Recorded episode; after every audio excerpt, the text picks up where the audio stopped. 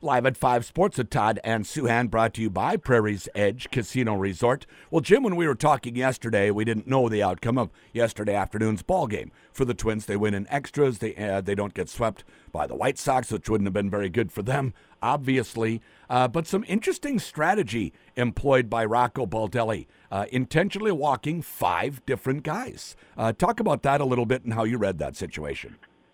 Yeah, I just think that, listen, they, they have a massive uh, analytics department. Mm-hmm. Right? They have supercomputers. They're hiring the smartest people around the country, bringing them here, here to work. They end up with all this data, and they try to put it into something that's actionable. And you know, really, it all boils down to they don't want to lose a game because they didn't pay attention to reality. And I think they looked at this White Sox lineup. They looked at there are a couple of guys who are really hot. There are a couple of guys who were just really good, like Tim Anderson. Mm-hmm. And why get beat by a, bad matchup or a good hitter if you can avoid it? You know, why not put the pressure on the next guy? Why not seek the favorable matchup for your pitcher? And it just kind of in a in a very long, close game, it kind of went to an extreme where Rocco was, you know, calling intentional walks on a lot of people. Part of it also was starting with, you know, if you're in a tie game, bottom of the ninth or extra innings, um, extra innings runner on second, the runner in first means nothing. Mm-hmm. So intentionally walking somebody in that situation, you're setting up a force, and you're not costing yourself anything.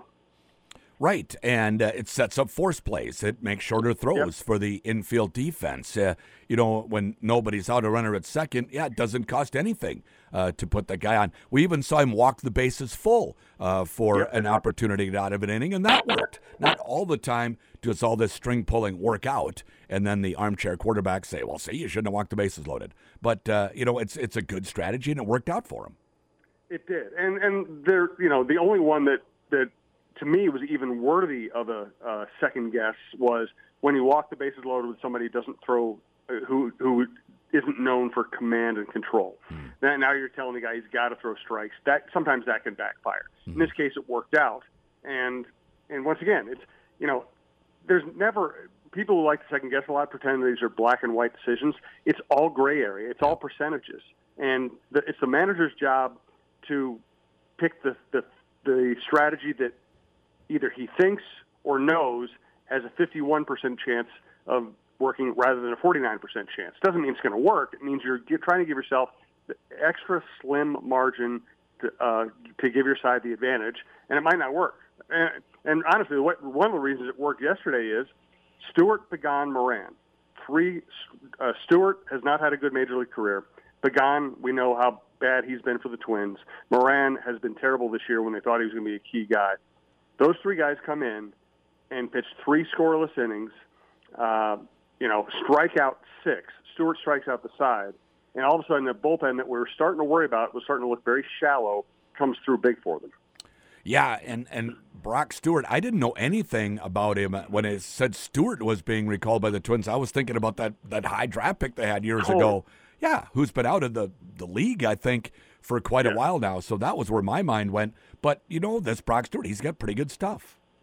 Oh, well, that's the thing is that he uh, was a six-round draft choice. He played for the Dodgers, the Blue Jays. Uh, didn't play in 2020 because of COVID. He's using the minor leagues. Ended up having Tommy John surgery. He was okay in one big league season. He does not have much of a resume. And then they bring him in, and I was like, holy smokes, this guy has stuff. Uh, he has velocity, and his ball moves like a frisbee. And this is, you know, every organization has strengths and weaknesses. I think what the Twins are trying to make a strength is the idea that you can go get a pitcher either off the scrap heap or via trade, and you can immediately make him better with mechanics and biomechanics and uh, grips and and analytics and pitch sequencing. And we're starting to see it work now. Yeah. Lopez looks better here than he did in Miami. Uh, Pagan looks like he's finding himself at a time when anybody else would have cut him. Stewart comes in, and all of a sudden he, he looks like he's got closer stuff. Um, you know, so that's going to be kind of what they hang their hat on: is can they take a good pitcher and make him better? Can they take an average pitcher and make him useful? That's the Tampa Bay Rays model. I mean, they've, they've done that for years. They've taken other teams' cast-offs and made them into better players, as well as obviously having a good scouting department for drafting and developing. But yeah, that's a good good team to follow. I don't know that that's what they're following necessarily, but uh, certainly Tampa's pulled that off for years now. Yeah, and they, you know, uh, Baldelli came from the, the Rays organization. Uh, their new trainer came from the Rays organization. Uh, Falvey admires the Rays organization, so it's not copycatting, but it is. But you do want to learn from people who, you know, when when a team does what the Rays have done, you do want to figure out what they do well that could you could borrow. You don't want to just you know sell out and try to do everything identically because that's impossible to do. But you'd be foolish not to look at what the Rays do and try to copy it to some degree. Mm-hmm. Uh, let's talk NBA playoffs a little bit, if you will, Jim. And and uh, you know, I was uh, looking forward to watching the Lakers and Golden State game. I, am not a gambling man, but had I been, I would have put a ton on Golden State. I mean, for the yep. Lakers, it was already mission accomplished. And the second best thing to winning the game is to lose it a blowout when you're an older veteran team like the Lakers. Not that they planned to lose in a blowout. I think they tried to win at the beginning, but when they saw it wasn't going their way, they weren't shy about pulling guys out of the game. No, LeBron is playing with a bad foot. Uh, he's 38 years old, and I think in this situation, their mindset was, let's throw a good punch, mm-hmm. and if this game looks like it's winnable, then we'll sell out. If it doesn't look like it's winnable, this is a good time to rein back, just as they did in the Memphis series. Mm-hmm. There are a couple games in the Memphis series. They said, okay, we've done what we needed to do. Let's just let's conserve energy and win the ones that we absolutely have to win, or win the ones at home. Uh, so I felt like they were like, okay, uh, this is Anthony Davis is not playing the way we need him to play if we're going to win games. This is not a maximum effort game. And Anthony Davis didn't. Anthony Davis won game one and he lost game two. He is the swing player in this series because you know the Warriors are going to figure out ways to score. Yeah. Um, and yesterday, you know, the uh, Lakers. I mean, the yeah, the Lakers jumped all over Steph Curry, tried to prevent him from scoring. So what does he do? 12 assists, and he gets Klay Thompson going. Klay Thompson uh, scores 30 points, and I think the I think the Warriors win like 85 percent of the time when Thompson scores 30 points. Mm. So it was it was a, it was probably a smart decision for LeBron to back off once he saw how that game was going. The uh, Milwaukee Bucks got bounced by uh, Jimmy uh, playoff and, and the Miami Heat, and that cost Mike Budenholzer his job. I heard a lot of um, second guessing of some of his moves in that elimination game. Well, I've been hearing second guessing about Coach Bud mm. even when they were winning the championship. Mm. Uh, you know, and, and I think he's an example of there are a lot of coaches in the world who are good at running a program who aren't necessarily good strategically in the moment. And I hmm. think we see that in the NFL all the time. Mm-hmm. Andy Reid has won multiple Super Bowls, and he's a Hall of Fame coach, and sometimes he makes ridiculous clock management decisions. Mm-hmm. We've seen that from a lot of people. Uh, but you can't question his ability to run a program or develop a quarterback or win big games or anything else. But he does screw up clock management sometimes.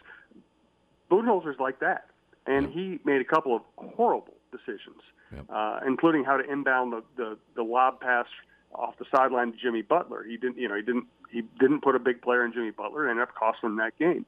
And I think you, the Milwaukee Bucks ownership is like, okay, yeah, you won us a title, but you just can't excuse that. You know, you have Giannis in his prime, you have a, a number one seed, and you lose a game because your coach does something silly like that.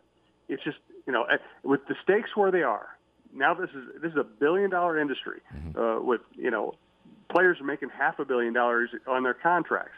You know, the stakes just get magnified.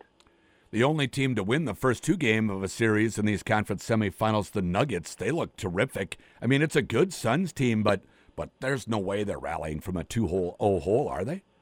I don't think so. And Chris Paul's not going to play in Game Three. Mm. Uh, and that, you know, the problem, of course, everybody would love to have a super team in their town, and super teams give you a chance to win championships and be relevant and all that. Mm-hmm. The problem with super teams is sometimes it takes a while for them to acclimate to each other, and sometimes you're talking about older players who are very set in their ways.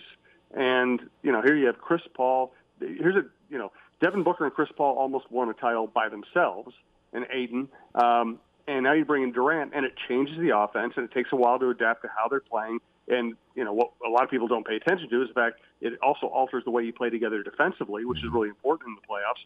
It's just not as simple as it's not fantasy basketball. It's not fantasy sports. You don't just plug somebody in and their numbers are all that matter. There are all kinds of other things that matter. Jim, thanks so much. Thanks, Todd. Live at 5 Sports at Todd and Souhan, brought to you by Prairie's Edge Casino Resort.